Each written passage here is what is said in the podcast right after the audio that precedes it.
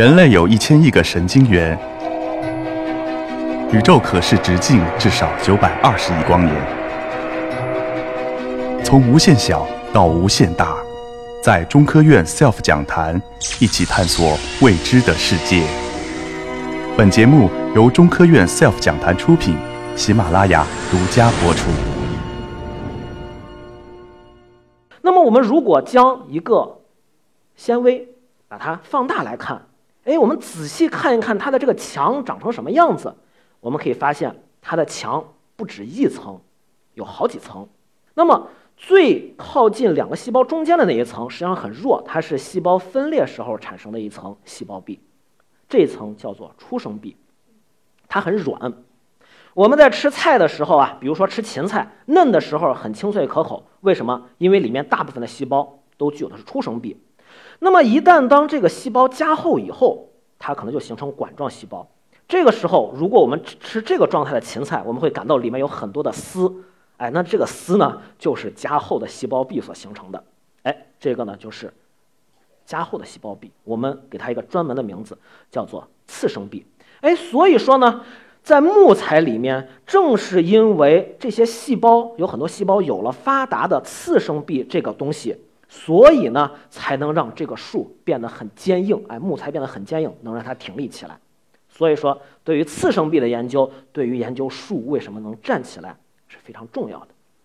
那么，如果我们再把镜头进一步拉近，我们想看看它的这个墙啊究竟是怎么组成的，我们可以看到这幅场景。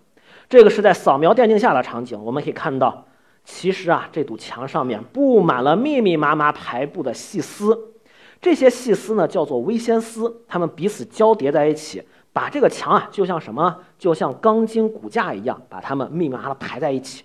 所以说呢，正是因为有这些结构，让细胞壁变得十分的坚韧。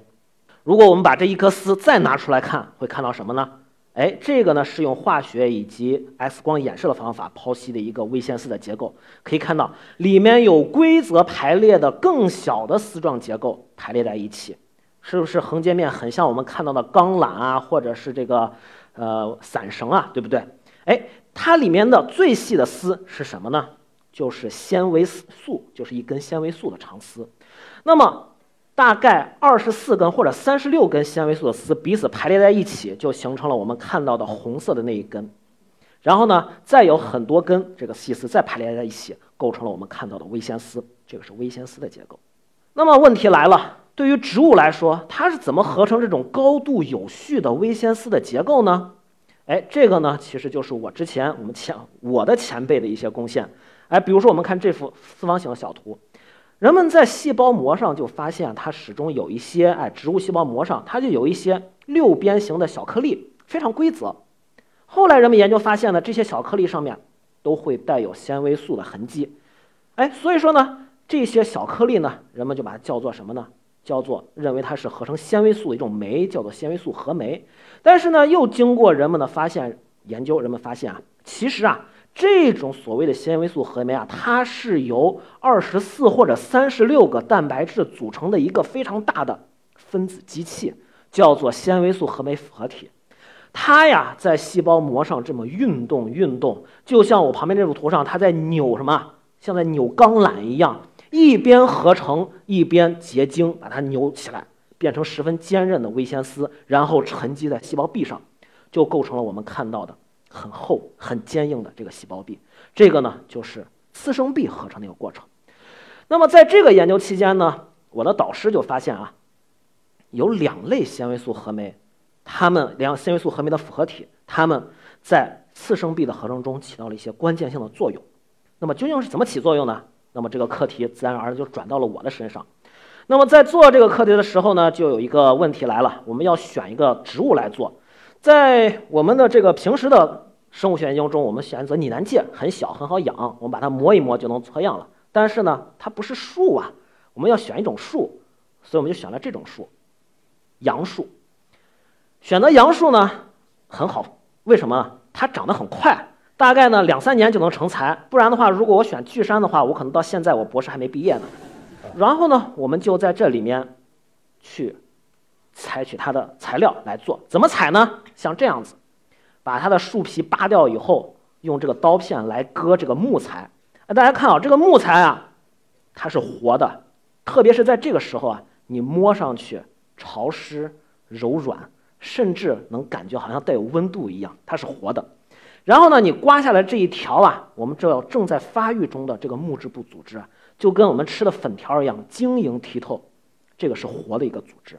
我们把这个组织拿出来之后呢，去测它的蛋白质，去测它的核酸表达，我们来研究两种纤维素合酶，它在发育中的木质部起到什么作用。那么，为了研究它们的作用，我还做了一项工作，就是用转基因技术。去让里面的两类纤维素合酶复合体分别失去作用，然后看它对植物造成什么影响。那么在这幅图里，A 是野生型的，没有经过影响的；B 我们破坏了一类纤维素合酶复合体，哎，就发现什么呢？哎，这个植物稍微矮了一点儿，但是呢，它的这个茎啊变硬了。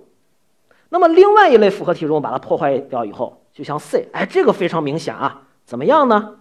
它的这个细胞壁啊就变得薄。很薄，而且呢，植株是什么样的？很矮，不但矮，而且呢，它的茎是打圈儿的，它弯了。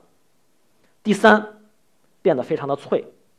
哎，所以说呢，通过这个实验，再加上我们刚才像采样一样去研究了这不同的转基因植株，它的纤维素的特性，我们就发现，有一类纤维素合酶复合体，它负责合成的是分子量又长。然后呢，结晶度又高的，就是很结实的这一类纤维素，还有一类纤维素合酶复合体，它所合成的是一些哎比较长度比较短、结晶度比较低、哎比较松散的纤维素。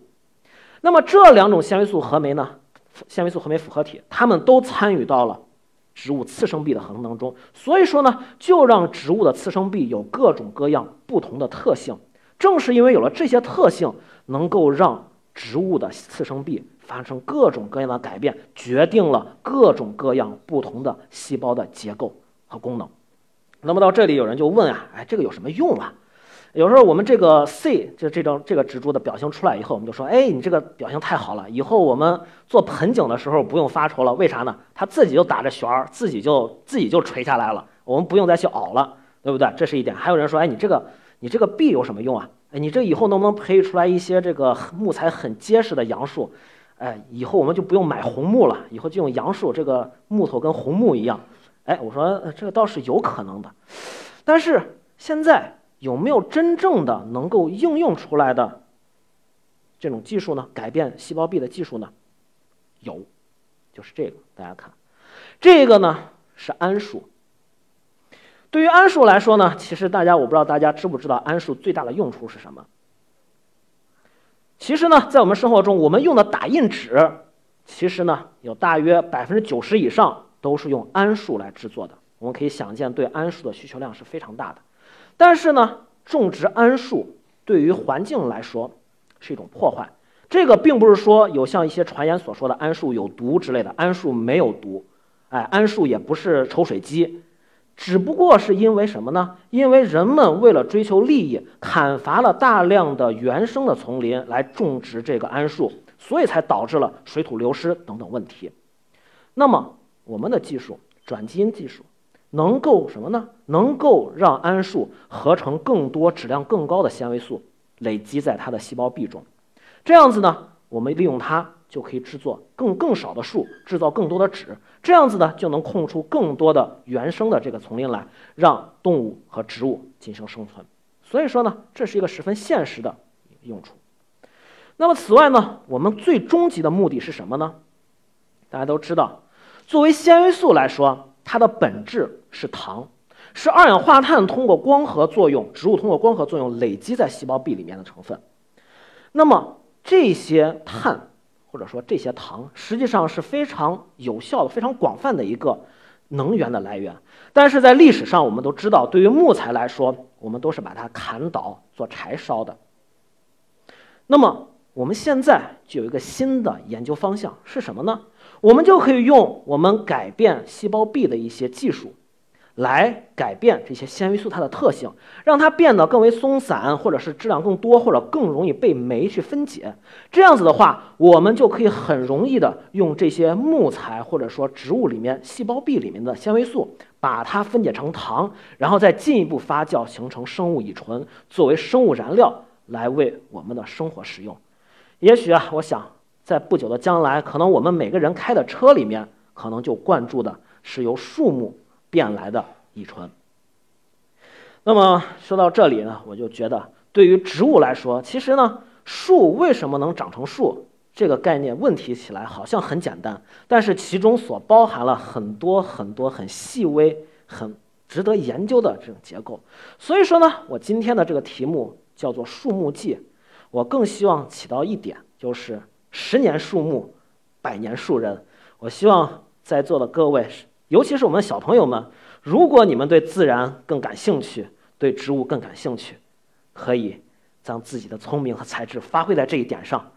将我们的植物研究做得更为深入、更为优秀，让我们的生活也变得更加美好。谢谢大家。